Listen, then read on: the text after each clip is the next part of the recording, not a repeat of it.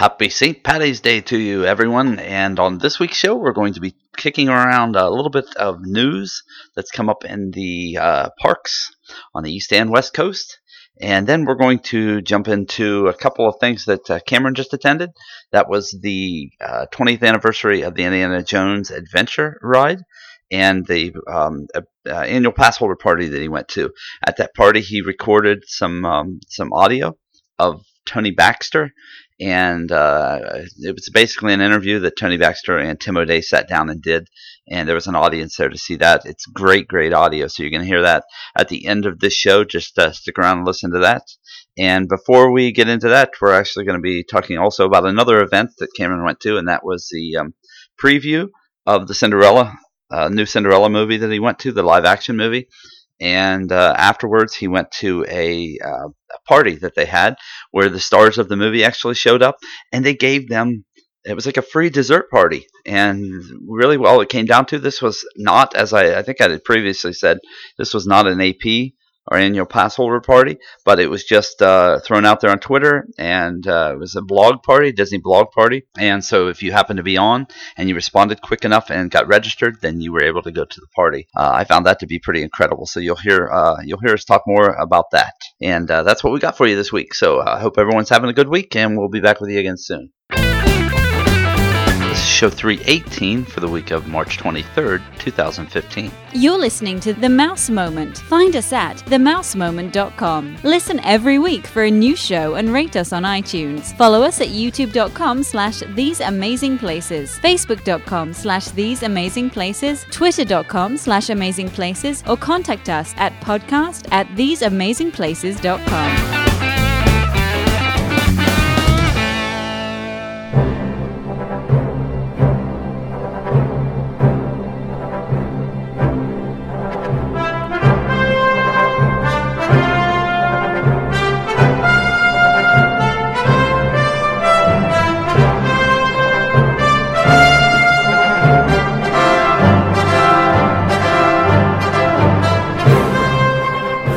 back, everybody.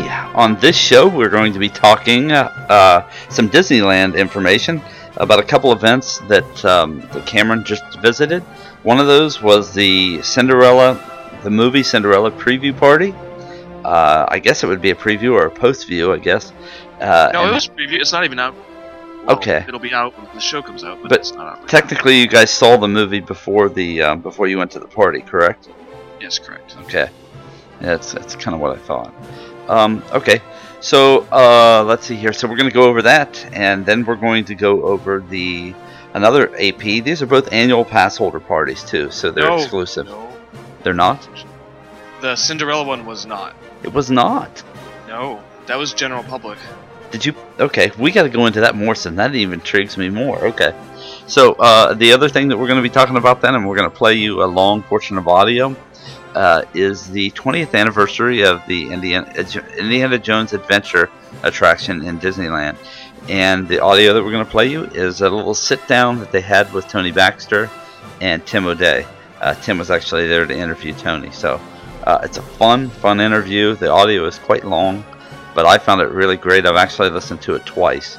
So I love listening to Tony. I've said over and over again if they put him on a tour across the United States, I would pay to go see him. So anywhere. So I would love to just go and sit and listen to him talk. So anyway, uh, so Cameron, how are how are things? Good, busy. It was busy with these two things coming up last week. It's crazy. Good.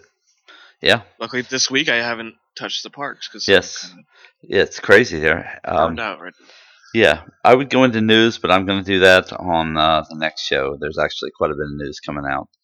Uh, so actually, we could go into one thing. They just announced the uh, 24 hour party today yes. for uh, for Disneyland and for Disney World, and they're basically going to happen on the same date. I so hope that they might try the 60 hour thing, but it doesn't appear that's going to happen. They can't do that. No, they're. I think they're just probably saving their energy for. Well, they're uh, saving their cast members from quitting. I think. See, and you would understand that. Me, I'm. Yeah. Yeah, I'm more like, oh yeah, hey, let's just uh, make a go of it here. And so technically, I would be sitting, I would be Walt sitting in a park with no help. overtime, guys, overtime. Think Yes. About the, think about the children. Right? Think about the children. There we go. yeah. Well, so uh, okay, so let's get get rolling here. Let's start out with uh, some talk on the um, uh, on the Cinderella party.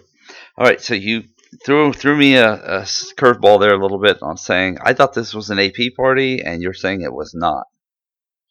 No, and I didn't know either way. Well, actually, I, never mind. I, I didn't know because of the tweets. This is how I found out about it. This Disneyland, you know, and like Disneyland today, they will have these tweets where click on this link, you get to go to this screening, this preview, this you know whatever before it starts. And some a lot of times it's just a park event. This time it was a movie. Well, actually, they do movies too a lot. I'm sorry, they did. We went to the Big Hero Six one. Remember that? Yeah. So- yeah. it was this article and you had to do it right away because it was out in 20 minutes 20 minutes just sold out it was completely sold out. Because it it was a free. i think it's because yeah and i do remember this when you sign up you put your name your address your driver's license number and they didn't ask for a pass holder number at all so i was like oh this must be for everybody then because it was at the amc theater we did not go into the parks at all for this and so because I saw people tweeting online, how in the heck could I have gotten into this thing? Right. Uh, or well, it, was, tried- it was kind of confusing because I didn't know if it was put together because the studio puts together things like events, and then the animation studio, and then the parks. These are all different kind of entities within Disney. And it's funny because there was a guy hosting this event, and he was kind of like a liaison between the parks and the movie. Excuse me. And I think what they were doing is just like kind of a dual branding sort of thing. I don't know how they do it because they have so many different entities. I'm not sure Okay, how they so, keep track of all that. so what but- happened first is you saw the movie, correct? Yes, saw the movie at first, and they encouraged you to dress up, and there were people dressed to the nines, and I didn't understand why they'd said that because in the invitation it said, "Stay tuned after it because we're going to go to a royal ball like Cinderella," you know. So we went inside the AMC theater, and it was pretty. It was pretty. Um, what do you call it? There was just a lot of people in suits around, and there was cameras everywhere. So I think it was all for the blog, something. I'm not sure. Promotions. I mean, I don't know if I'll be on TV. I wasn't interviewed, so hopefully Okay, who knows what'll happen. We had to sign a bunch of waivers. that So you wouldn't talk about the movie, correct? No, it was like uh, likeness waivers, Really? so they could film you and everything. Yeah, they didn't do this for the Big Hero Six one. It was really strange. It was like waivers so they could film you and do all this stuff. And they for Big Hero Six they took away our phones. This time they did not. It was strange. It's like they wanted, they encouraged you kind of to right after the movie ends, get your phone and tweet about it and you know, share on social media your opinion, all that stuff.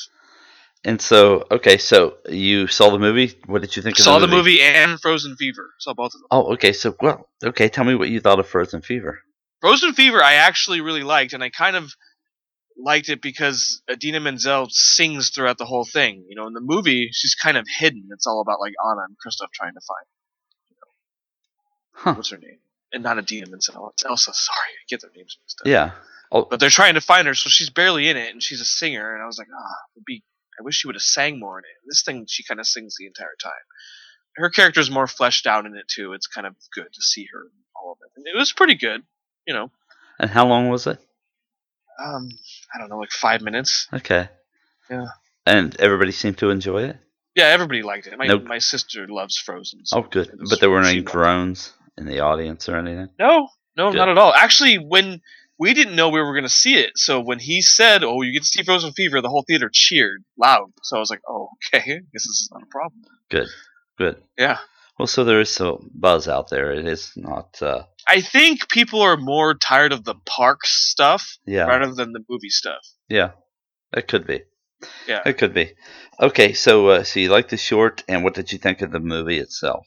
Cinderella was actually really, really good. I was really surprised how much I liked it. It was just really well done. The visuals were stunning. You actually cared about all the characters, and there's just this lesson throughout it, like because they're being so mean to her. You know what I mean? I Yeah. mean, they go out of their way, and like she's strong because she's trying. To, she has to stay nice in the face of all this anger. And You so, want to smack these people. You want to get angry back, but kind of uh, and, and it was. I mean, you felt that way even in the animated one yeah. of how and it's done like in really life. well. Um, okay, because I I had heard basically the movie does not deviate from the story at all, really. No, not at all. Okay. And everybody's just really good in it. Was, even the Wicked Stepsisters and oh, Helena Bonham Carter as the fairy godmother is just hilarious. She does a great job. Oh, She's that's funny. and great. she's actually like you know a light, nice character, not you know scary and like you know Beatrix Lestrange, where she's trying to kill Harry Potter. You know, and so, how did they do with effects and stuff in it? Oh those they were perfect. It was Okay. good. Good, Yeah. good. Yeah, So I recommend everybody see it. There's little nuances in it. I don't want to kind of give away because Yeah. I went in. I mean, I didn't necessarily want to see this in the theater. You know what I mean? I get it's Disney, and I, I just don't. You know. Yeah, I know. just, I don't go to movies unless they're on DVD or they're really that's good. that's pretty much yeah. You know what Where I I'm mean? at, I'm gonna break that rule though for Tomorrowland. Right. so- yeah, exactly. So Yeah. like, I was really surprised how much I like it. I highly recommend it. Even Okay. for you, even for guys. You know, I'm a 30 year old guy and I liked it. So. Cool. Uh, okay, so after the party, then I mean, after the movie, then how? I mean, were did this all happen in the same building where the party and the movie was at? No, we were herded to the herded. Sorry. Well, it to the Dis-. Disneyland Hotel ballroom. Oh, So oh, we went to there, awesome. and then there was this whole neat setup. And you see, in, in the video, we have a video up. You see me go in. There's this guy kind of welcoming everybody, and I might and he didn't some seem audio. to be want on camera. He didn't. He kind of looked at the camera, then looked away. I don't yeah, know. yes, he did. Uh, I I'm was gonna like, rob okay, some of dude. that. They told us to get our phones out. You know I'm gonna mean? rob some of that audio out and play it in here out of the video. So tonight. So this crowd just saw the movie and they loved it.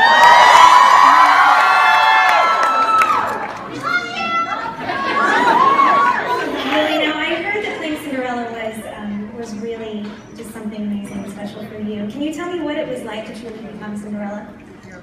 Oh, um, well, it was magical, a bit like tonight. This is so nice. Thank you for welcoming us like that. Um, yeah, playing Cinderella was very, very, very special. I felt like a real princess, and I got to wear that dress, which is, let me tell you, something very, very wonderful. So, um, speaking of Disney princesses, do you have any memories of Disney princesses yourself when you were a child? Yeah, I remember them. I, I had the dresses and I dressed up just like these guys and I, I had little plastic glass slippers that my mum used to make me take off before I um, walked up and down the stairs so I wouldn't trip and break my neck. and I had a Princess Jasmine costume that my grandma made me and I loved all the songs. I used to sing all the songs and yeah. And now you are a Disney princess. uh, just yeah, a little and bit. then you go in. There's like live violins and live music. And honestly, it reminded me of the uh, Frozen uh, summer, Yeah. the what is it, summer Frozen live event. It that we was the to? dessert premiere party thing. okay, and Yeah. and this was free, and so yeah, even it was just you had to be one of the first people to do it. and so the d- desserts did they remind you a lot of what we uh, had? Of course, they didn't have they had them. like Cinderella themed cupcakes and they had little cookies. It's kind of all your worst nightmare, right? Yeah, Did you eat anything? they had coffee. I had coffee. there we go. No punch or coffee. anything They like had that. drinks. No, they had drinks. I, I, Okay. didn't, I didn't drink the drinks. But it was mostly like desserts, and it was like a little like a, Well, that's. I think it's really great that they actually did it for free. I mean, Yeah. you really can't complain.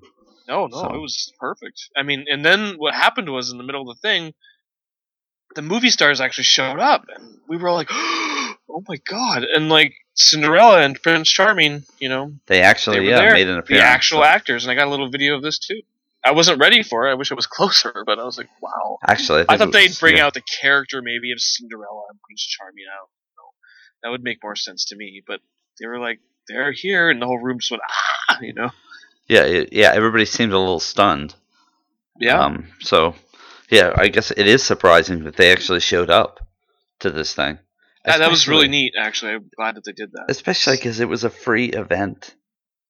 So I, I don't. I think that's amazing that they did all that and and they didn't try to make any money off of it.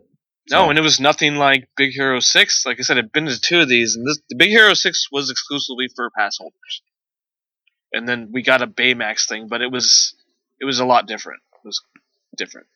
Okay, well, I will have laced some uh, uh, audio from the video into what we've been talking about here. So, um, so anyway, everybody, just I say go out there onto the Mouse Moment, uh, check out the video, or go to our YouTube channel at youtube.com/slash these amazing places, and check out the video for that.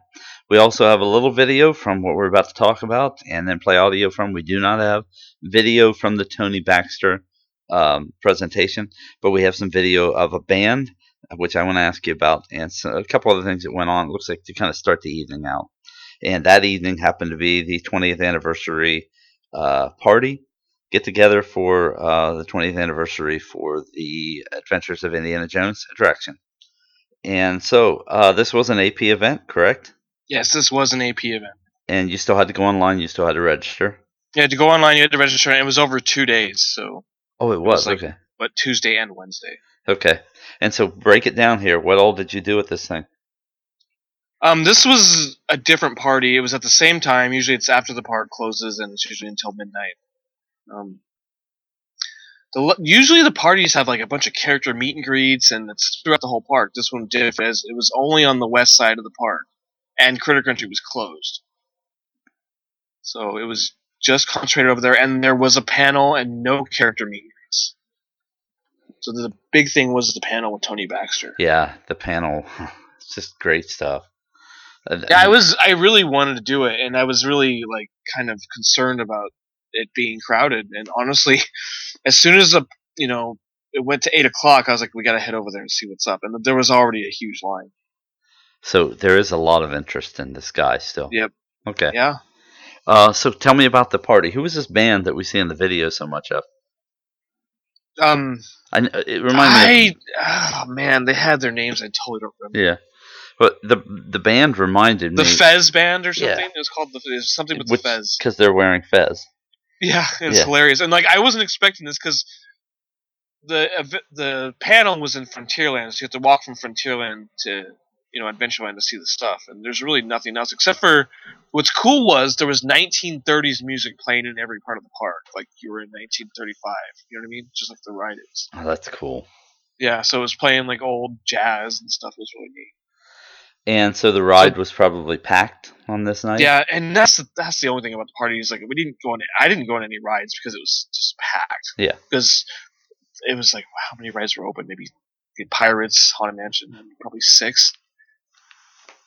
So and then Critter Country is close, so you lose two rides there. I mean, I wish it would, they would have had one or two meet and greets to you know direct. I, you know, what though, it reminds me a little bit by your description of like what the not so scary parties like. Yeah, that's true. Music themed. and I liked, I liked, I liked that it was themed. I Yeah. liked that. You'll see. Um, oh, I didn't get the guy on the ball, huh? It was too dark. There was a guy standing on like a ball, like Indiana Jones. like the too. big rock that rolled at Indiana. Yeah, Okay. yeah. So like he was standing on it, and there was that band, the Fez band, and they were playing like what, what would you call the kind of music? Like elevator Uh, music? I don't know. No, no, no. It's not elevator. Oh wow. Uh, so it's kind of a. Well, the form of- first song is just like no singing. It's, It's kind of like jazz fusion, kind of. Um, yeah, okay. Yeah, that's kind of what I would call it. And they're they're interesting. And then they play the swing song on the second song. I like that one. Yeah, and so tell me something. Uh, the lady who kept dancing in front of you, No guest. That was a guest. it was a guest, correct? Yep. Okay, I Yep. just had to ask. Yeah. So I think somebody probably had a little too much to drink or something. But yeah, anyway, or something. yeah, whatever. She was having a good time. Yeah, her, exactly. Her And then- outfit fit right in, so Right. I mean, she really she did dress the part. So I I thought that was kind of fun. Um, Yeah, and it's good they had a band, and then and then the I'll get to the next part of the video. Or you should play this part first because I won't be able to see it. which part? The the fight. What happens is after the band, they were they cut off the band, and they were like, okay, we got to take a break. And I knew there was a reason why because he was talking to somebody off. You know what I mean? Between songs for a while, and they went to another song, and then this music starts up, like you know Indiana Jones music. I'm like, oh, it's just for the ride. And then you see people running, and you're like, what the heck is going on? And like, you know, right next to the ride is Tarzan's treehouse. I didn't catch him going up there, but like, Indiana Jones was fighting with one of these guys for like, you know, an, an artifact or whatever. They they were just fighting. It was like the stunt show. You know what I mean? And but so- it was like happening right in front of you. And where cool. was this bridge? Is it over top of the ride? that? Is no, it's Tarzan's treehouse. It's the bridge. Are like you if you go to our serious? Tarzan treehouse video, it's that bridge. Yeah. That's awesome. Yeah, it's really cool. I was like, oh, this is neat, you know? Yeah, because it fell right into the theming of Indiana Jones. Yep. And I was like, I wish they'd had a meet and greet with him. Unless they did, and I just didn't see it. I didn't see one at all because he had grabbed the idol, he went down the tree, and he just went backstage. Yeah. Yeah. Yeah. So, I, and so that was just a quick little like skit thing that they kind of Yeah, did. it was pretty neat. I don't, I don't know how often they did it, or I don't know if we just got lucky and saw it. It was pretty cool. Well, that was fun. And so, uh, so technically, uh, other than that, then so was Tony Baxter the next night, or was it on that night? uh, he was on twice each night, one at nine and one at ten thirty. Wow. I knew I had to catch the early one because he's fresh, you know, which cool is like the first one, the early one, he's fresh, you know. Yeah. And then he had just come from the studio. And you'll hear that. You heard that in the audio, right? He just come from the studio. Yeah. It's pretty cool. And so, uh, honestly, I've seen I think one video out there that Inside the Magic put out of this, but the uh, the video was not good. I don't know why he did that. Honestly, Did- you couldn't take a video of this thing without annoying people. I Well, mean, and that's probably why the video was not good. It was very blurry and stuff. And so, technically, the great thing about this is hearing the audio and hearing them talk. Well, you know what I did on purpose, like, because we'd actually Got a bag of popcorn as grunge? early enough to get in the first part of the crowd. okay. So I I was looking for speakers. I was like, okay, I'm gonna sit right in the path of one of the speakers, and I gotta find them. So I found it and just sat right in front of it, kind of. That's awesome. So you get like good. It's good. It sounds really good. I mean, Well, glad you and listened to it yeah, twice. just- That's cool. Just hearing he and he spoke man about so many really well everybody's going to get to hear this so many awesome things about Yeah. the making of the uh, of the attraction itself he's honest about everything. The Yeah, whole Jeep thing, it's hilarious. yeah he's so honest about so many things when it comes to disney he uh, it's not like he's running the company down but he's very just real about the fact that hey we're imagineers and this is what we love to do and this is what disney does and this is the you know the real side of, of how disney operates and stuff i don't i enjoyed the presentation a lot so like i said i would go i would pay to go see this guy talk about disney Yeah, and you'll you'll learn a lot of stuff. Like I wish I wish I don't know if I saw that ice machine thing that they talk about in there, but man, I might have. You know what I mean? Because I was there when it oh, like for soft opening. well stuff. and I, I did hear them make mention to the card yes, uh, and the the- card, the they- Maraglyphics. Yeah. they said something about too. They were giving those decoder cards away again on that evening. yeah, but it wasn't it wasn't the same. It was Right. it was.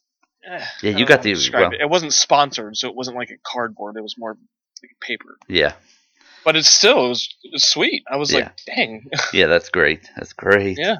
So I, I don't know. I see these events and I think, wow, you know, even if they did charge money and had special drinks and really made it into that kind of an evening, I, I'd go to it. I think of it. if Yeah, they- but I don't think they should do that. no. I know think what's good. difficult.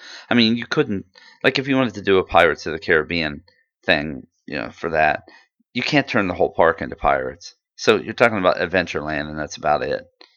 And so, in some ways, I think that would be cool. But I know they, I wonder if the- there was a reason why they kept it to that side of the park too.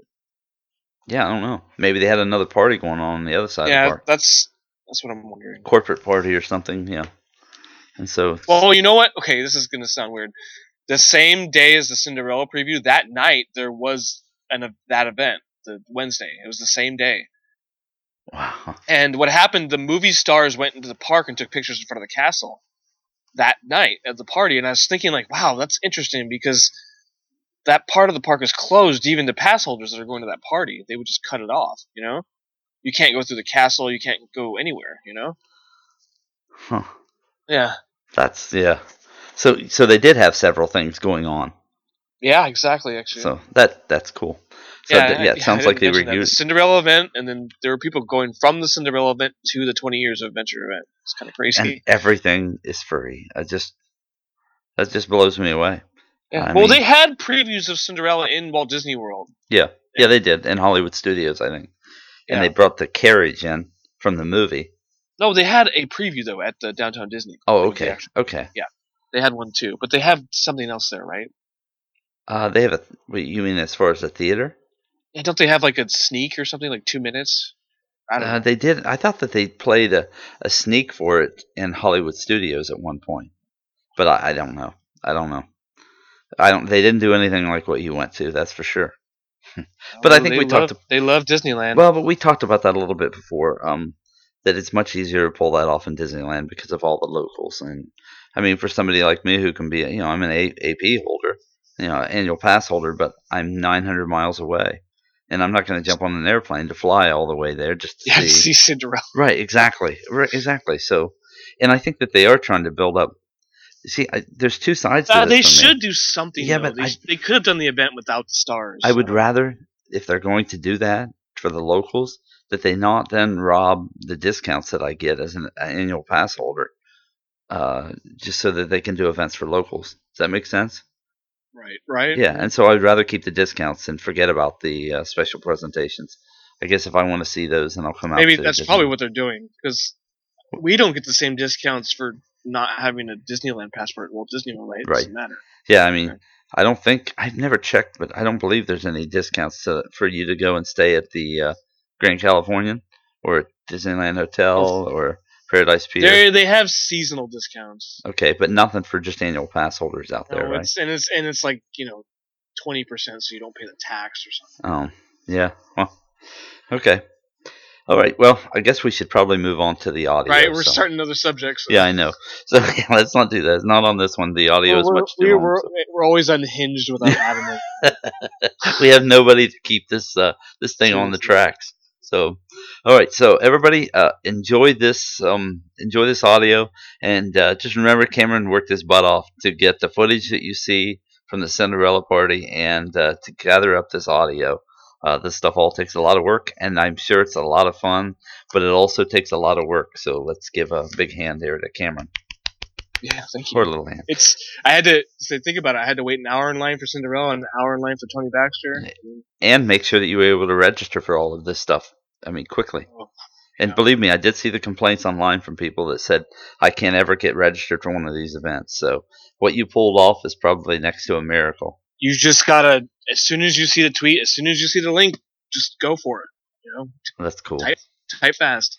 All right, everybody. Hey, enjoy this audio. Um, I'm going to be listening to it again as it runs by, and especially as I'm uh, editing out this show. So enjoy, and we will be back with you soon, I believe, with a um an annual pass holder show. I'm going to try to do one like we just did for Universal, and uh, I'm going to show you how you can save the entire cost of an annual pass to uh, Disney World uh, just in four days. And you can lengthen that out if you need to or whatever, but you can do it in four days and not break the bank. So, anyway, uh, that'll probably be our next show unless things change. And so we'll be back with you uh, again soon. Say bye. Bye. So, gonna see what I can do. Now, just where's the clutch? It put them right in the middle of a thrilling Indiana Jones adventure. For me, it just reminded me of, uh, I guess the one, that one, the Temple of Doom. I guess that that's the one, the Indiana Jones film that I remember. I just felt like I was sort of inside that set. Mara is very seductive. Very difficult not to look into her eyes. Once the celebrities found Indiana Jones, escape was only temporary, just like in the movies, as a gigantic rolling boulder threatened to flatten them and their vehicle. It was fabulous. my, my knees are wobbly. That's always a good, uh, you know, a, a good test. I had the wobbly knees and uh, my heart's beating, and, and I'm an old man, so I love this. It's surreal. I mean, it really is. There's nothing like that on the planet. They capped off their day with a spectacular private party in Adventureland. The Indiana Jones adventure officially opens to the public on March 3rd.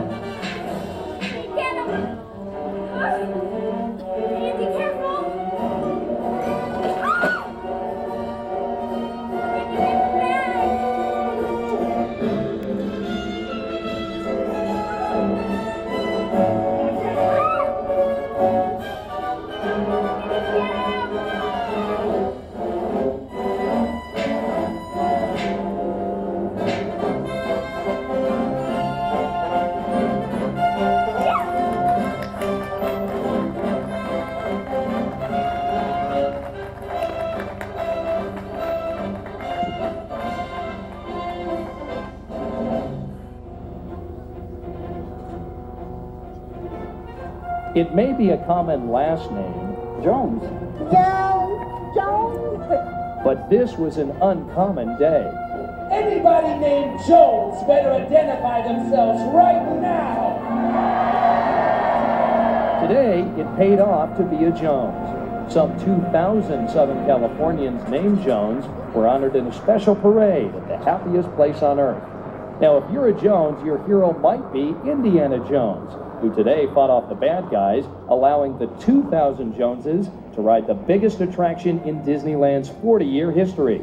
It's called, ironically, the Indiana Jones Adventure Temple of the Forbidden Eye. The first group to ride the new attraction was, appropriately, a Jones family from Indiana, who won a radio promotion for being the most adventurous Jones in Indianapolis. Uh, as early as 1987, we started talking with George Lucas about doing a theme park ride based on uh, these movies, bringing an action adventure movie to life. Now, it wasn't until about 1992 that this new state of the art technology that you experience today uh, came into fruition, and we were actually able to marry the two and create the Indiana Jones Adventure. We have live fireballs, which are indoors, which are go off uh, repeatedly every 18 seconds. Uh, we have uh, um, a lot of unusual effects involving falling rubble and bugs crawling along the walls, rats trying to hijack into your vehicle, and then, of course, the ride vehicle itself is new technology. We've given the the show producer the ability to program in a personality for each vehicle. So each vehicle has its own personality, and if you if you watch the vehicle in front of you go through the ride, that doesn't necessarily mean you'll follow the same path or have the same experience. There's 24 speakers on the vehicle, two for each guest. Front wheel drive, high beams and low beams, 20 feet per second maximum speed.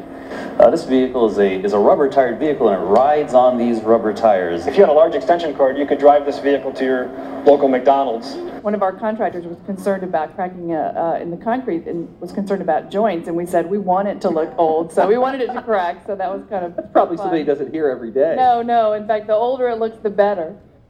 How long is the line going to be? Well, the line might be long, but we've made it very interesting. Just like the movies, you're going to encounter a lot of discovery, uh, maybe even some booby traps, but just like Indiana Jones, you're going to make it through. So we've made the, the cube very interesting for you. Before people can get to this temple, Skip, they're going to have to wait a bit. Mm-hmm. What are you doing here at Disneyland to make that wait a little bit more tolerable? We're trying to entertain them by taking them back to 1935, and they're going back to an archaeological camp that Indiana Jones has set up here to do the research on this temple. And what we try to do is we set you up through this camp, you wind around through these incredible All kinds of things col- to do, columns right? and things. Yes, and we've also invented an alphabet that we call the Mara alphabet, where there's several little inscriptions on the walls as you go through the queue that you can decipher, and you can get all sorts of little messages about the. Tell the me about this over here. and the myths. This- This vehicle we found in a prop house in England. And we discovered that this was the truck that actually was used in the Indiana Jones film Raiders of the Lost Ark. This truck actually ran over Harrison Ford, or at least This is the oh, I remember or, that, that scene or at least a stunt double Sure. for sure. So we're really excited to find that adds a little bit of authenticity to this. What we really try to do in this attraction is put you into one of the Indiana Jones films. You're not just watching it; you're participating. The Indiana Jones Adventure was created with state-of-the-art systems. They allow the ride to change. The paths vary, Indy's warnings differ, and the explosions are on and off in thousands of subtle combinations. We're really wanted to give a sense of reality to the temple, to the ride, to the action, and everything that happens. We wanted to make you feel that you were on the edge of something happening that really shouldn't happen, and so we tried to do that. I now want to introduce somebody who's going to make that wait for you much easier. This is Chuck Ballew, one of the set designers. Yes, sir. You you did some of this stuff. Yeah, my uh, specialty was uh, murals, uh, sculptures, that sort of uh, small details. Loaded this place up with details to try to help tell the story of the temple, uh, to get people prepared for the doom that waits within. This obelisk was sculpted by the ancient sculptors as a warning of what would happen to you if, in fact, you did look into the eye of Mara.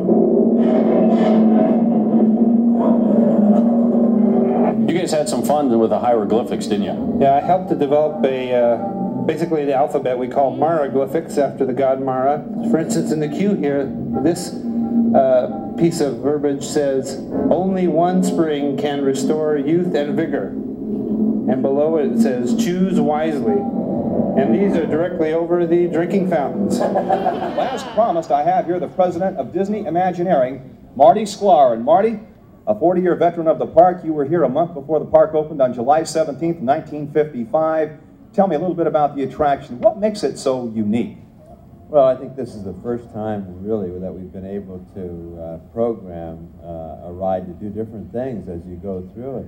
So if you ride it uh, today and come back, get in line again and go back, it'll be different the next time you ride it. And, you know, it's the marriage of great story with new technology that hasn't existed before. Was it an idea that kind of had to wait until technology caught up with it? I mean, it, it, you have the ride and the computer programming and, and the audio animatronics. I mean, I, I was on it twice. It's fabulous. And I was just thinking when I was going through all the work that had to go into that to coordinate all that technology. Well, we started on this seven years ago, actually, designing the ride system because uh, something like that didn't exist.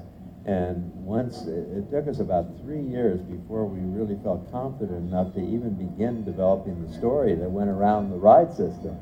So uh, that was probably the most unique thing about it, uh, uh, figuring all that out. And then as it developed, we got more and more confident in being able to do all these improvisations and different uh, uh, changes as you actually go through it each time.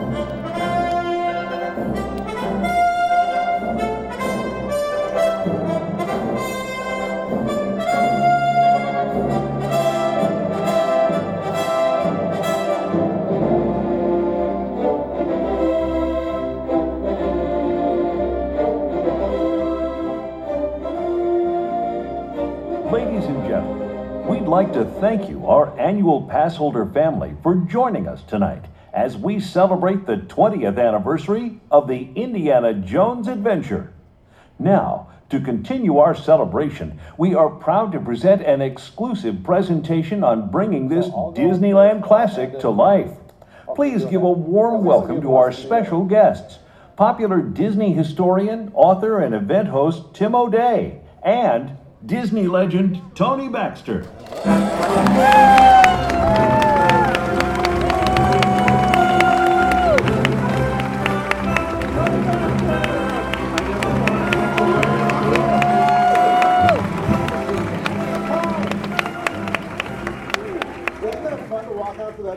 Yeah, it is. It's it brings back a lot of memories, you know. wow, I'm looking out here. Look at all the fedoras. Look at everybody. The whips? There are a few. Okay. Yikes. Tony was trying the whip backstage. He didn't bring yeah, it out. I know. And if I look uncomfortable sitting here, you know why now. Too many things to carry. You know, I had uh, microphones and glasses. And yeah, we have to get comfortable. Don't mind us. Yeah. How's your night so far? All good? Cool. All good? You gotta make it better. How many have been on Indy so far tonight? Not yet. How many of you are going to go on Indy tonight? That's what we like to hear. That's what we like to hear. Now, I am sitting here with a bona fide, I never knew what that word meant, but it's really fun to say, bona fide movie fan. Yes, I am. Absolutely. The largest collection of Blu-rays and DVDs, I think, in Anaheim. we were just talking about your Blu-rays, that they're now shiny Frisbees. No, those are laser discs. That's right, laser discs. Yeah, I have those too. Yeah. so, and amongst your favorite movies? Well, I think it would have to be Raiders of the Lost Ark, which I think the day we saw that, we snuck out of WDI. It was in the afternoon, and they were having a sneak preview we found out about over in Pasadena. We had to sit through Excalibur, which was interminable, and we were sailing popcorn I boxes. I liked Excalibur. well, when you knew you were going to see a Spielberg Lucas film, after that was over, it was hard, and I'd seen it already. Oh. So after the Indy screening, we sat there numb in the seats, and we just thought. I remember we said, "What if that was a Disney film? And what if we had a ride vehicle that could deliver uh, the impact and the energy that the film had. And then we looked at each other. This was Skip Lange, who became the art director, and myself, and we just said, well, that'll never happen. Go figure. Yeah, go figure. Yeah, Yeah, right. go figure. And that was when? That was That was 80s? 1981. Yeah. Around in 1981, yeah. And it actually it took us a, a good 10 years to actually come up with a ride system that would do that, actually add something new that had never been done before. And that was, you know, we think of tools like lighting and uh, sound and music that help intensify the story. But the vehicles, pretty much like Small World and The Haunted Mansion and Pirates, they just flow through and they don't really add another dimension to the emotional impact. But when a snake comes out at you in Indy, you know, the whole vehicle gives you an emotional reaction to it. So that was cool. So we were, we were talking earlier about when people talk of Indiana Jones, you kind of have preconceived ideas of what that is. Well, you know, we come to you folks um, and to get not for the answers, but to make sure we're on the right track. And we found a fun little piece here that was from that era where we went out into Disneyland and asked day visitors that back in that era what they might see or expect to find in an Indiana Jones attraction if we built one. And we're going to let you see some of that. Yeah, pay very careful attention to these answers. Yes. Some might repeat, others are different. Yes. We'll leave it at that. Let's watch. If you were to build an Indiana Jones ride at Disney, what would you expect that ride to Oh, through caves, down a slide, horrible things happening. I'd have to have that thing with the big rock rolling down the little chute. Snake Um, pit. Snake pit. How about that big ball? That, that big rock? You know that scene in the first Indiana Jones where that big huge ball is rolling down? I don't know. Well, it'd have to have snakes, bugs. Going through where Something he has the big fast. ball rolling after him. I like that big ball that comes after you. Like snakes and Lots of drops and things that roll at you and, and just really wild. like the pretending things like you're gonna go in a fire, but when you really go in and spawn things like something. I'd have to have the snake pit. Right? Enslaved children. Anything else? No, that would be enough. That would be enough for us, yeah. Well, you know, we were pretty good. We got most of those in there, don't you think? You know? How many of you would have said enslaved children right off the bat? Okay, so no, no, no, keep raising your hand. Who said that? You can go now. This is Disneyland. Yeah, this is Disneyland. So here's a rendering done by Brian Jowers that shows you just about everything, the kitchen sink included. And I guess, how do I do this? Oh, I got it. Oh, well, I haven't pointed. though. Just point I don't wanna- lessons I don't want to advance the. Right there. Okay, the little Lessons in lasers, right, the little All right, star. So let's play Where's Waldo in this? Um, you know, we had no budget at this time. You get to play at first where they say, do what your heart's desire. You know, this is a fun time. So you can see the Jeep right there, or excuse me, the Troop transport. Yeah. We do not have an official deal with the uh,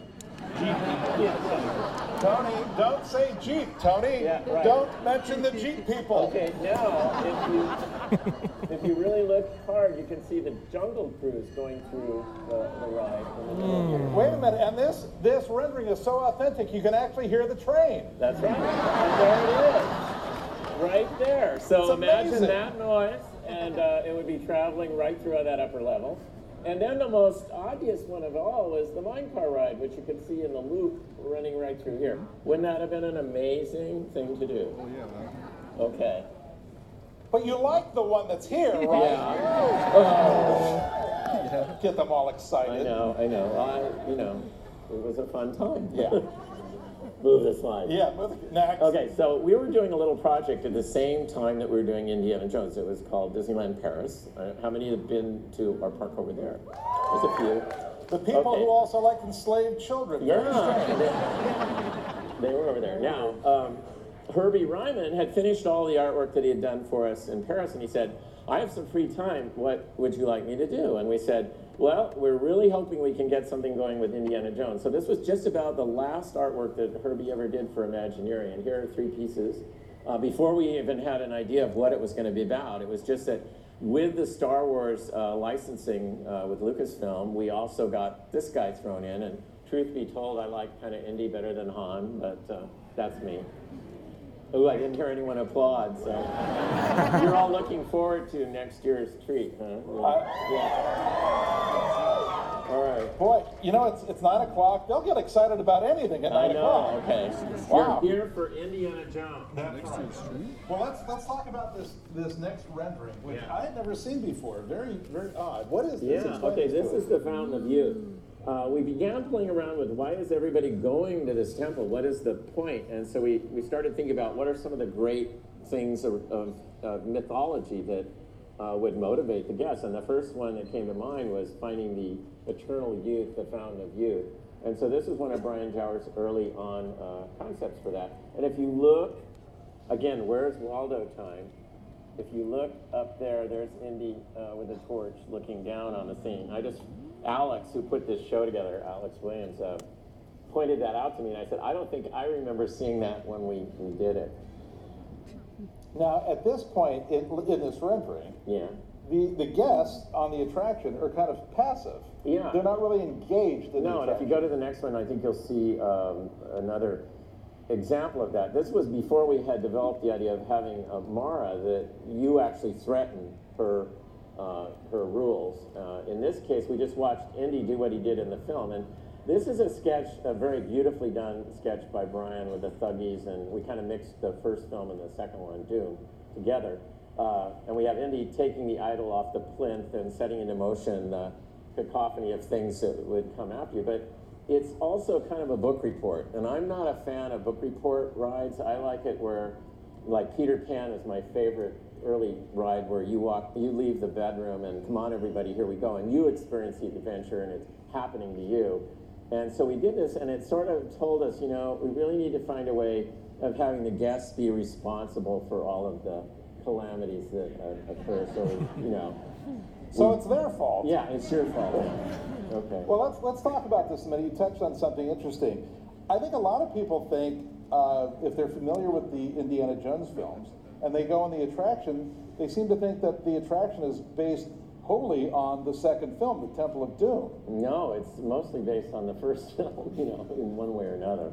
Um, yeah, the, you know, there's a few uh, asides to that, but most of the little scenes that you pass through are, are reflections of the first Raiders. there is definitely nothing from the fourth film in this. I didn't say that. That, that was not editorial.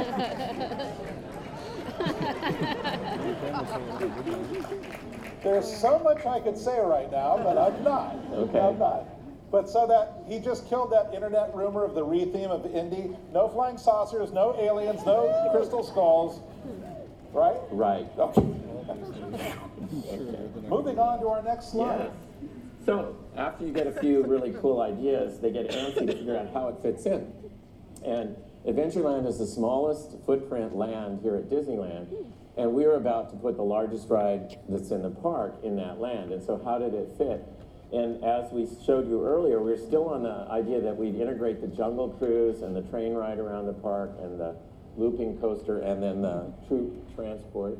Um, not sponsored by the The, the J people. The J we'll just call them the Yeah. J people. And uh, so this was an early model with Bob Bernick doing the work on it here of how all that might look. So you're looking in the lower corner there is the elephant bathing pool, and then the uh, you know, and that's where you went in from the elephant bathing pool, and then you came out uh, just about where the trap safari is, or not the trap safari, but the wrecked camp is right now. We were talking earlier about, you know, this, the size of Disneyland. You just made mention that the biggest attraction at Disneyland is in the smallest land in the park. But Disneyland's size almost plays to its strength a little bit because you have to be so imaginative with Well, things. I think Disneyland is the most charming of all the parks because of that spatial thing. Um, you know, today we know so much. Yeah. Yeah. fan? Yeah. Well, you know, we know so much today that things get big like this arena rather than all the cute things that we have here, like Carnation now, Fantasy Faire, and, and things like that that are scaled back to when it was more personal. And so I really enjoyed the challenge, and I said, well, even if it is an eighth of a mile from the treehouse out to the boarding of the ride, by the time you get there, you're going to be totally immersed in this world that is not Adventureland, but it's back in 1935 in the deltas of, of India. Yeah. Let's take a look at this next model. Now, explain this to us. This is where uh, finance started getting worried. Uh, I won't say that. They started to see the immensity of this. Uh, and No, they was- started getting worried. Yeah, they got Okay. worried. Okay, that's it. And so conferences were held, and uh, we were, I think, kind of given marching orders to start thinking practical at this point. Yeah. So then it evolved to this, Yeah. and that's a, that's a pretty famous rendering. Yeah, Chuck. Ballew came on board, and we had a pretty tight um, budget now. And uh, so we started saying, okay, what is it we can really do? And so this was, I think, the rendering that locked in what you all know to be the, um, the queuing area, the exterior, the facade. It's very, really minor for such a big attraction, you know, to have that tiny little temple. And I love that, that it's rather unpretentious. And then you keep going and going, and it gets bigger and bigger, and finally you're in this enormous thing. So in a way, I think it's actually more innovative than if you'd seen a big thing where it, it really, pre- you know, uh, pretended to be what it is. This way, you'd have no idea. And Indy has some of the greatest concept renderings of, of the modern attractions. You just came from a, a show today at WDI. Yeah. Tell them a little bit about that. Well, um, it, we have a, a research library that has a gallery space in it, and uh, today we opened at three o'clock a big exhibit on all the artwork from Indiana Jones, and Drew Struzan was there, who did the original poster, and a lot of the team, the producer Susan Bonds, and so forth. It was really a great afternoon.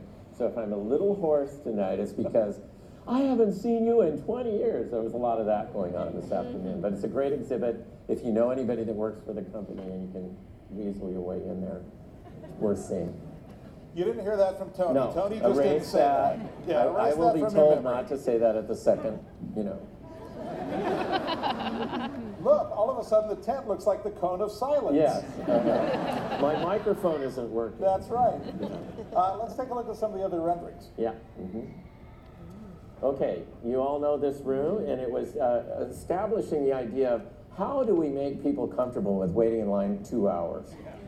And uh, I thought we need a, a, a, a, a gift or some way of saying, if you wait in line, you're going to get a reward that makes it worth waiting in line for two hours. So I thought, all right, let's go through all the things that would change your life for the better that you'd be willing to put two hours in on. I thought, limitless wealth, eternal youth, or getting views of the future so you could bet on the, the next World Series, that would be pretty neat, you know. So I would be willing to work two hours in line to get those.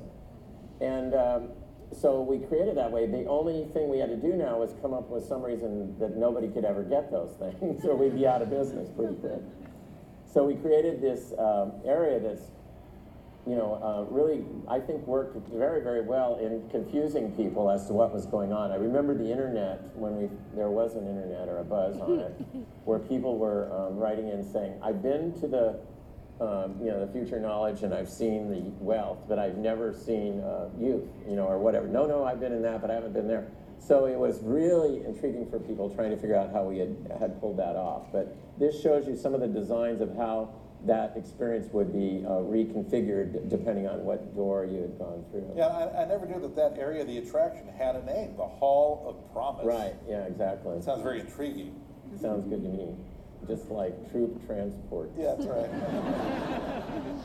Now, I this love is, yeah, this is just indicative of, of course, someone in your car of 12, and I, you know, this way you can't see their faces, so you don't know who it is, but I can guarantee you that every single troop transport that's gone past Mara, someone, one of those 12, has looked into the eyes because All right, so how many of you have looked into the eyes of Mara? Okay.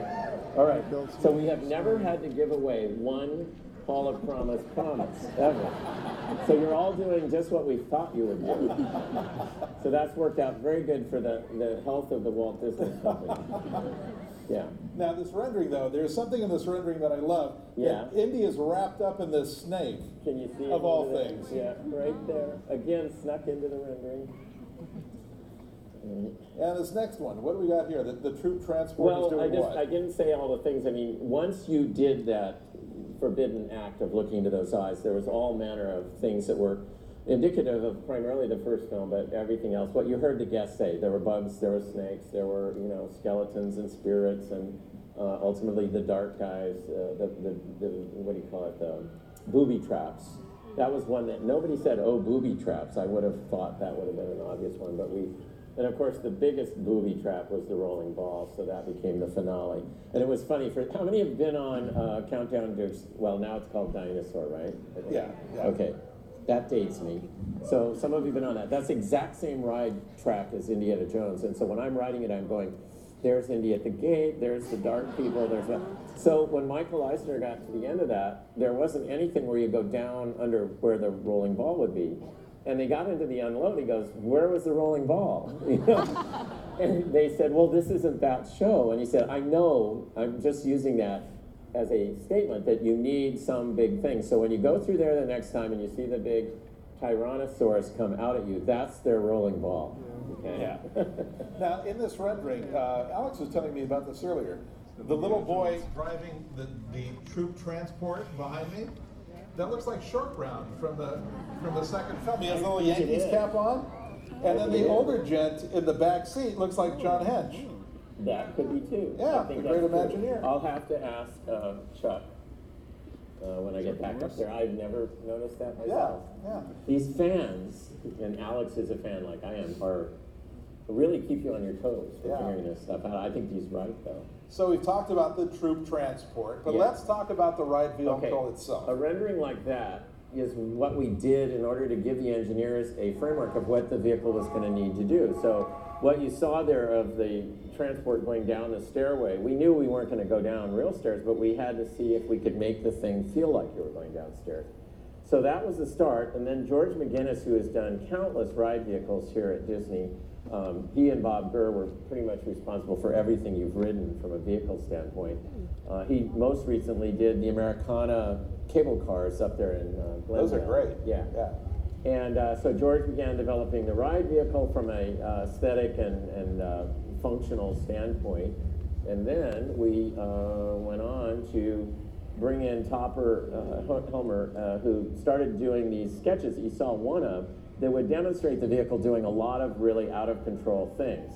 And for the most part, we were able to get it to do these things. So on the next one, you'll see. Um, So we have the collapsing bridge. yeah, we were able to do that. The We molten lava. and to go off the edge of the cliff a little bit. Yes, we were. However, we weren't always able to do everything, and um, You the- wanted to have boulders fall. yeah, we wanted to have boulders falling on the car, and that, you know, when we went in there, they told us no. uh, and it wasn't so much that we were going to hurt you guys; it was that we might damage the car. Actually, But now, we did, however. yes, tell, tell them the story. 'cause I wasn't aware of this. No, I was really uh, wanting to do this. I said, you know, no one's ever been able to have something fall. You either use rubber rubber rocks or something like that, and it looks fake. So we came up that ice has the same consistency as real slate stone. And so we developed an ice machine. It was in the ride for about six weeks. Did anyone here get to see it when it worked? There are a few. This is like the Hatbox Ghost in terms of legend. And uh, it worked great. And then there, it would hit, it would break into a smithereens right in front of the car, just like real ice. It was co- colored with tea. So it looked like uh, brown rock. And then it cascaded down into the pools at the bottom. And then the goal was for it all to be pumped back up. But it didn't um, uh, melt. And so it became a jam up down there, and it just built up and built up until there were big piles. And none of the guys wanted to go in there and push it along, so um, they they ended its life. And they said the ride is good enough without it. But I, it really was neat when we had it in there. Yeah. Now let's talk a little bit about the the really unique uh, track system, if you will. Yeah, it's not really on a track. Um, the the slot in the in the floor is a uh, uh, it transmits the data and the power on board, but the, it's a four wheel drive.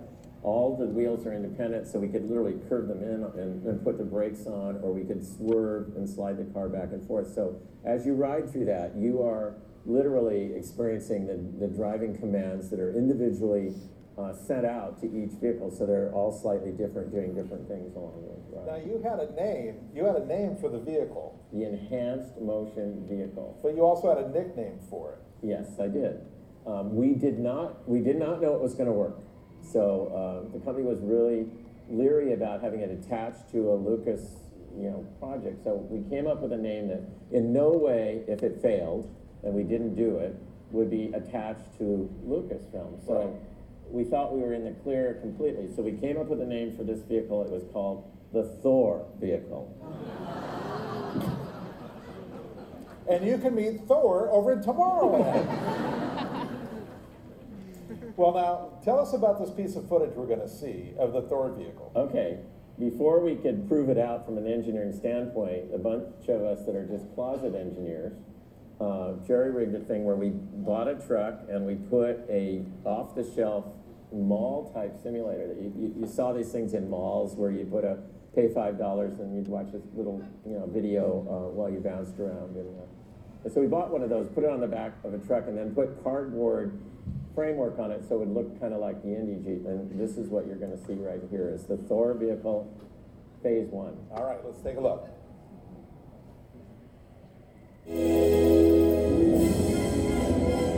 The computers are riding behind you know, that little following part. And now, in terms of your life, in this case, it was based on the Jeep, the, the uh, enhanced motion vehicle, being able to follow that white line painted on the ground. So there's no slot in the floor or anything. It's just following a white painted line, like a little robot. So the computers are really in the back on that little yeah, that little part. And we blindfolded people and we played Sallah's voice saying, Oh, Indy, we're about to go over the cliff. And it was so convincing that after writing that, they gave us the go ahead to go into production on it. You know, Wow. So that was the deciding factor. That's really cool. I've never seen that before. yeah, That no, was neat. it was fun to ride too. sure. Just say, please follow that white line. Please. Yeah. don't turn left. Don't turn left. Yeah. Well, now let's talk about the the uh, the vehicle technology and the programming of it. Yeah, well, once they spent 18 months up in Valencia uh, in a secret warehouse building about a half a mile from a little theme park that's up there, you know, that's been around, it's Six Flags. Yeah, yeah. something. Yeah. And I remember when it was perfected and they were confident it would work here uh, from 8 in the morning until midnight every day, uh, Michael got off of it, Michael Eisner, and said, we should go put flyers in the parking lot of that other park and tell them there's a better ride right across the freeway here than anything they've got. So that was kind of a neat feeling there.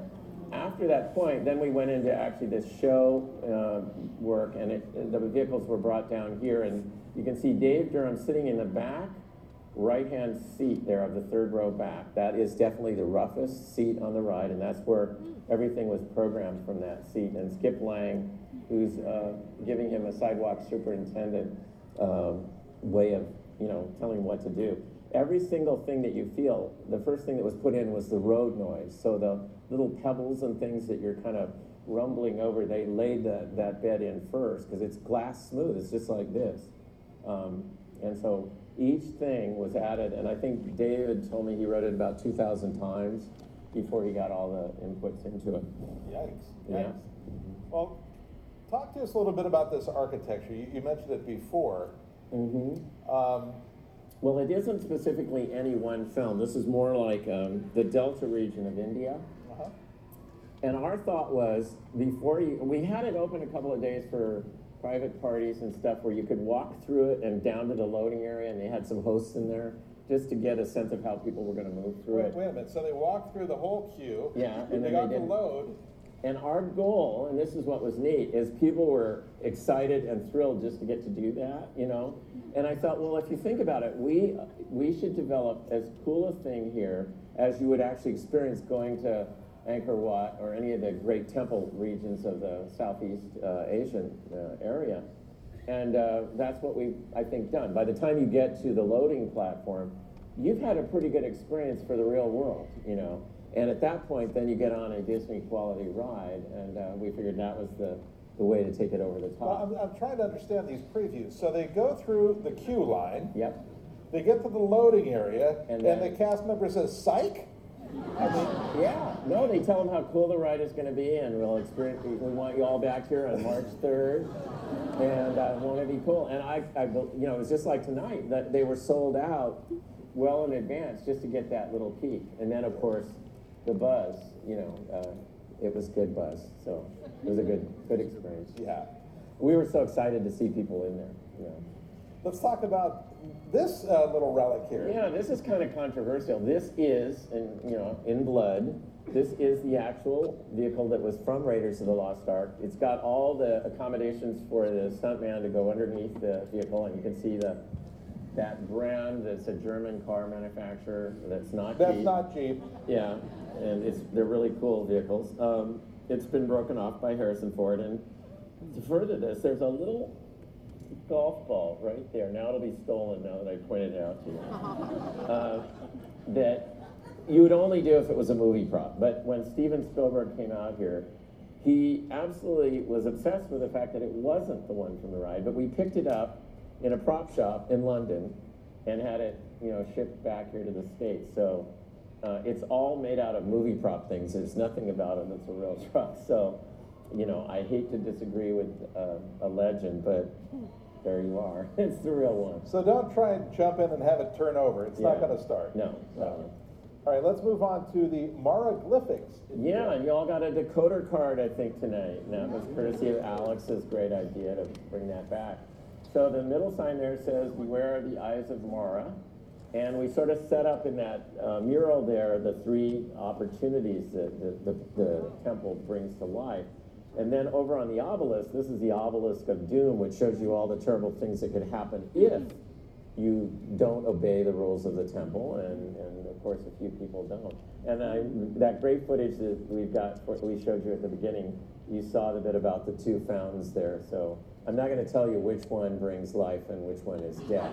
So I, of all the fountains in Disneyland, this is probably the one you don't want to drink out of. Nice meeting half of you tonight. Yeah, right. Now, there's also uh, kind of a cool thing on the wall behind the obelisk. Yeah, if you look closely, there's a lot of uh, initials of team members.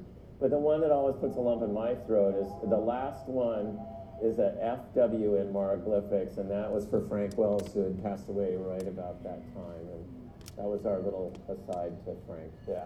Now, we have a real fun piece of footage that, again, I wasn't aware of. I, I hadn't seen before, which is kind of cool. But you, you attribute this to when you were going through your Sunset Boulevard phase. Yes, this was in the show early on, and then uh, to accommodate more intense um, information about you know uh, safety, we had to trim it. So they took this out. But I was really into the musical Sunset Boulevard. I don't know this Norma Desmond thing and you know whatnot. So uh, Pam Fisher, the writer, listened to me ragging on about this this play, and so she wrote this Nora West character into the pre-show. So you haven't seen this for about 10 years now, I don't think so. And also, listen to the prediction about Major League Baseball at the end. All right? Let's Yeah. take, a, take a watch.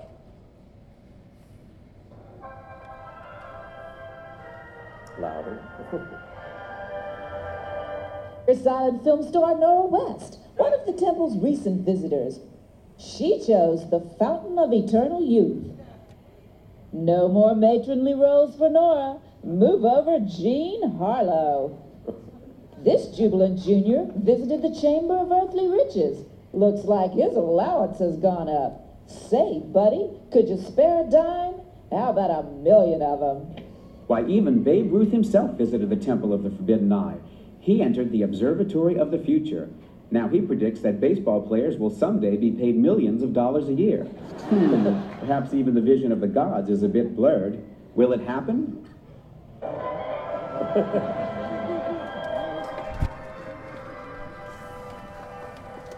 Oh, that Babe Ruth. What a prognosticator, that guy. It'll never happen. It'll never happen.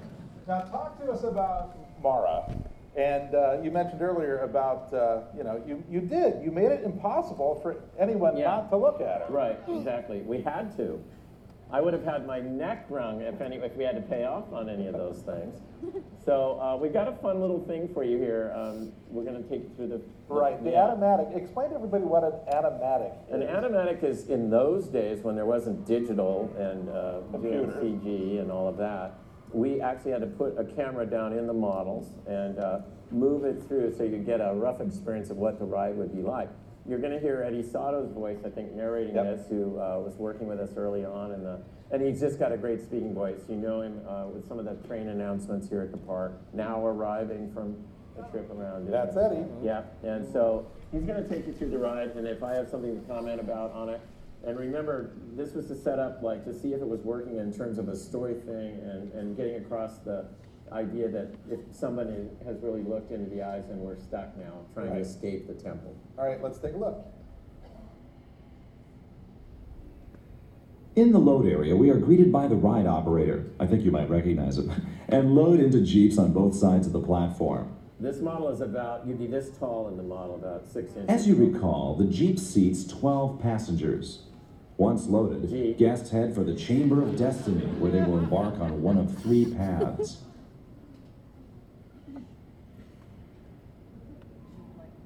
Icons above each door clearly show that the Jeep ahead went through a different door, either the path to future knowledge to your left or the road to youth to your right. Here we go through the center door depicting wealth. The idol at the end of the Hall of Promise will again be lit according to the door you pass through. The eyes explode in a fit of anger as someone has looked. Control of your vehicle is seized by the angry spirit and plunged into the tunnel of torment, which features a lightning decay special effect. This is the transition point. The entire feeling, character of the ride changes from a Jeep tour to a wild adventure. We also transition from white to black light. At the gates of eternal doom, we see Indiana Jones for the first time, keeping the gates closed, allowing us to escape. This rendering depicts the kinetic feeling of the big chaos room. Here, guests will see other vehicles, encounter dramatic special effects, fire, steam explosions, falling debris, and a death ray from a huge skull as they try to escape. The scale of the room, 50 feet deep, 140 feet long, and 100 feet wide, will add to the sense of peril. The first high speed portion of the ride will be through a rockwork grotto filled with mummies and a huge wind effect. After squishing through a room filled with bugs using a headlight projection effect, guests will get their chance to cross the perilous suspension bridge. The bridge ropes will sway and accentuate the motion of the Jeep itself. Leaving the treacherous bridge behind us, sinister gargoyles seem to loom above. We ask ourselves, snakes, why did it have to be snakes? Suddenly, a huge animated cobra strikes out at us, the invaders of his lair. Sliding wildly down an eroding bank, we enter the candlelit interior of the giant skull. Racing past the lava pit, we enter the dark rat cave where we will use the motion base and steering of the Jeep to its fullest extent prior to bursting through a projection of rats jumping into the vehicle. We blow through a crossfire of poison darts into a narrow cavern. Here we see Indiana Jones dangling overhead. Suddenly, the giant ball is revealed, rolling toward us. To avoid it, we reverse and then dive beneath the rolling ball through a collapsing floor. Amidst a haze of dust and rubble, we survive, only to see a tattered but triumphant Indiana Jones exclaim, Tourists, why did it have to be tourists? We laugh and hear the strains of the Indiana Jones theme as we move into the unload area. I would have bought it. Yeah, I know. I think whenever we're trying to sell something, we go, "Who could sell a snake shoes?" And that was, you know, Eddie's forte. He was just really good at putting all the energy in it. Now, this attraction has one of the greatest finales ever. yeah, And it's all about adventure and, and, and all of that. But it also comes with one of the great equations you guys used to use. yeah. I don't know whether I should share this with you, but there's a thing that always works, and uh, I kind of test my projects out on that to see if it's in, in there, and if it is, then we know we've got you. And that is fear minus death equals thrill. Okay? All of you want to get really close to that middle word without experiencing it, right? The closer we can get you to that. And see, I think one of Disney's hallmarks is we get pretty close to that without anybody worrying about it. So, yeah, if we can do that, that's what I think generates thrill. It's one of those, as John Hench would say, those inborn things that you cannot erase. Now, there was one fellow um, that uh, was pretty scared of this attraction, and you Yeah. met him. Yeah, that, this was a, a Disney Channel. Yeah, does anybody remember a show on the Disney Channel called Disneyland Inside Out? Yeah. And it was hosted by a redheaded fellow by the name of J.D. Roth. Right. And uh, tell us about that. Okay, so JD came out and he'd cited the whole thing out, and, and so he was really personable, really gregarious young guy. And then he says, I just have to tell you one thing. You're going to get one ride out of me, and that's all. I, I'm so frightened by this ride. I've already ridden it, and it took me like about two hours to calm down.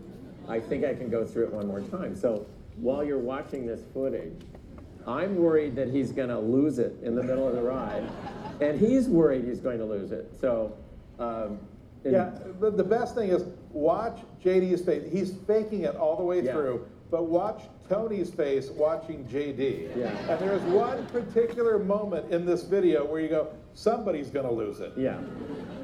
Ready? Yep. I'm All right, ready. roll it. When last we saw JD, he and Disney Imagineer Tony Baxter were on a runaway troop transport through the Indiana Jones adventure.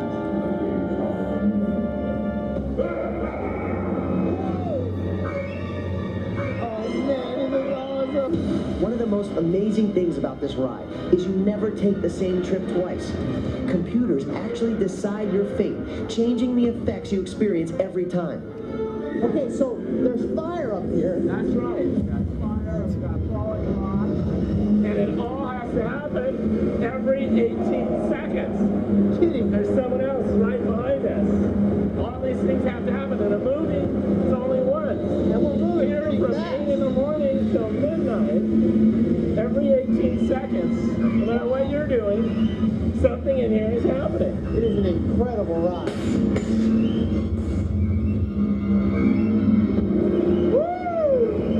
Now this bridge right here. Yeah. How does the effect work when we fall off? Wow. That was a different program. We have about about oh 160,000 variations of different movements that you can experience on the ride. So every time you go on the ride, it's, going to be different. That's right, because the computer on board this vehicle can pick any one of those. Like that, right like there, that, yes. Now we're going into the very heart of Laura.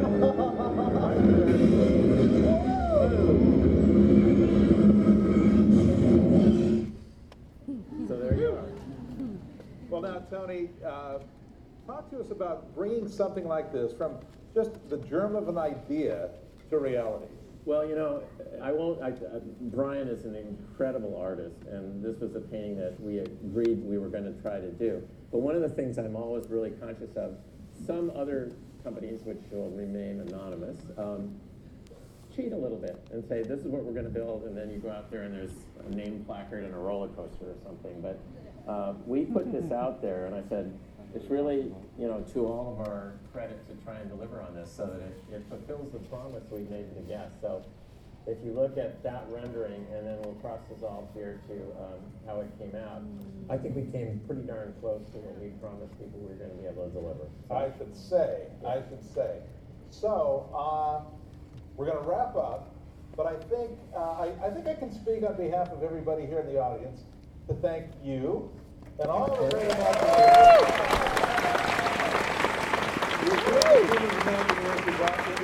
here in Disneyland. And, uh, well, if, if adventure has a name, it's Indiana Jones, right?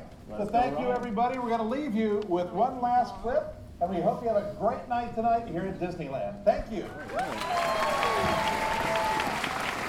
Now dare to cross forbidden boundaries to the ultimate adventure.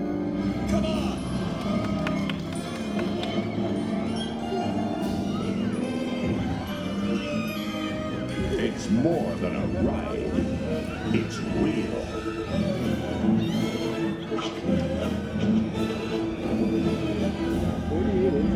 Now your fears have a name. The Indiana Jones Adventure. New at Disneyland.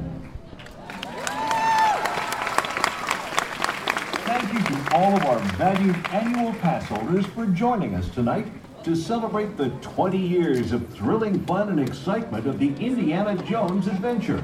We hope you enjoyed this special presentation as well as the rest of your evening here at Disneyland.